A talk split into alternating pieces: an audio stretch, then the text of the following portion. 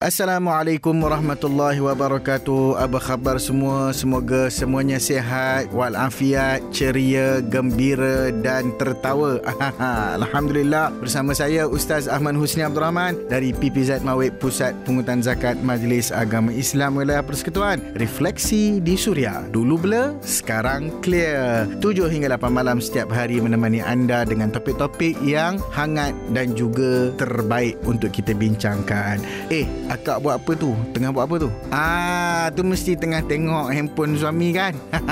ni hari ni kita nak sembang-sembang pasal sekodeng handphone suami. Ah, boleh ke? Tak boleh ke? Macam mana? Teruskan bersama Refleksi di Suria. Dulu blur, sekarang clear. Kembali menemani anda Refleksi di Suria. Dulu blur, sekarang clear. Apa hukumnya isteri ni sekodeng handphone suami ataupun yang suami pula sekodeng handphone isteri? Yalah mana tahu ada perasaan tiba-tiba rasa curiga, rasa rasa apa cemburu dan sebagainya sehingga menyebabkan mungkin perkara tersebut dilakukan. First of all kita tengok apa yang Allah Taala cerita dalam suratul hujurat. Wala tajassasu wala yaghtab ba'dukum ba'dha. Jangan kamu mengintip-ngintip antara satu sama lain dan jangan pula kamu mencari-cari dosa untuk disebarkan ataupun semata-mata kerana nak menyalahkan. Maka hal ini berlaku uh, si isteri itu rasa curiga kepada suami maka haram hukumnya. Awal tu haram hukumnya untuk si isteri sengaja uh, curi-curi mengambil telefon suami dan begitu juga sebaliknya. Kecuali apabila berlaku uh, satu keraguan munasabah. Keraguan munasabah ni macam mana? Dia ada bukti-bukti luaran yang menunjukkan kepada berlakunya kecurangan daripada mana-mana pihak sama ada suami ataupun isteri. Dan tujuan kita uh, memeriksa handphone ataupun memeriksa bukti-bukti itu adalah semata-mata bukan untuk untuk mengenakan ataupun mencari perbalahan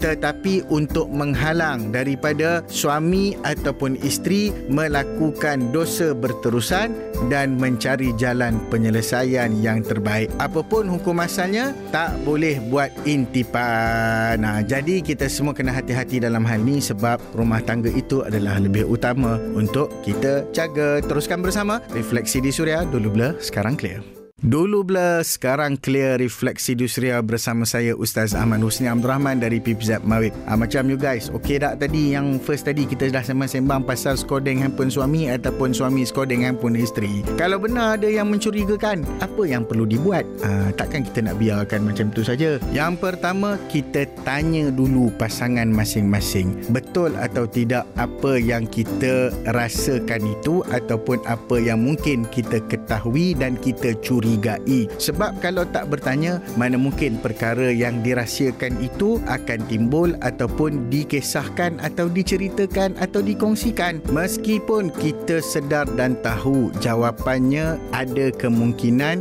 mengecewakan ataupun berlaku manipulasi atau penipuan. Apa-apa pun kita tanya dulu untuk kepastian. Nombor dua kita minta izin kepada pasangan kita untuk periksa handphone dia. Sebab sebab ini adalah satu adab kita walaupun kita berada dalam pihak yang benar. Tetapi sesuatu kebenaran kalau dibuat dengan cara yang tak betul dia tetap jadi tak betul maka kita ikut apa pesan Tuhan jangan buat intipan tetapi kita minta izin secara berhadapan bila berdepan ni aa, memang kalau kantoi lah mana-mana pasangan tu dia pun tak sempat nak delete tak sempat nak buat apa-apa ha, maka ini yang sewajarnya untuk kita lakukan. Yang ketiga, kita kena bawa berbincang dengan harmoni dan matang. Sebab whatever it is, syaitan ni memang sentiasa cari ruang yang paling sesuai untuk merosakkan hubungan suami isteri. Sebab dia tak suka sebenarnya orang berkahwin ni, dia suka orang buat maksiat. So, jaga baik-baik. Jangan terkena belitan iblis dan syaitan. Bawa berbincang. Kalau tak mampu, kita bawa kepada pihak yang boleh memberi nasihat. Okey, harapnya tidak lagi blur, dah clear. Teruskan bersama Refleksi di Suria. Refleksi di Suria dulu blur sekarang clear bersama saya Ustaz Ahmad Husni Abdul Rahman dari PPZ Mawib. Okey, kita pun dah dengar dua perbincangan kita. Pertama sekali apa hukum, yang kedua kalau ada yang mencurigakan apa nak buat. Yang ketiga, kalau benar-benar berlaku konflik ataupun kita tidak mahu berlaku sesuatu yang tidak kita ingini dalam rumah tangga kita. Sama ada kecurangan pasangan, ketidak telusan dalam rumah tangga ataupun berlaku perkara-perkara yang memang kita tak mahu jadi dalam rumah kita. So macam mana kita nak elakkan? Saya nak share satu kisah yang boleh kita jadikan sebagai renungan dan panduan. Dalam surah Al-Kahfi kan ada cerita tentang dua anak yatim yang mana harta mereka tertimbus dalam tanah dan di atas tanah tu ada macam tebing ataupun ada dinding dan dinding tersebut hampir roboh maka datang Nabi Allah Khidir alaihi salam dan juga Nabi Musa ke kawasan tersebut lalu membetulkan dinding yang roboh itu. Sebab apa? Sebab bila ditanya dan disoal selidik oleh Nabi Musa, ah, Nabi Musa cadanglah dekat Nabi Khidir, ambillah upah. Nabi Khidir kata, inilah yang kamu tak tahu. Ah, sebab apa aku buat benda ni? Maka dijawab oleh Nabi Khidir alaihissalam kemudiannya dengan satu alasan. Apa alasan dia? Allah Subhanahu wa taala sebut dalam surah Al-Kahfi, wa kana abu abuhuma salihah. Sesungguhnya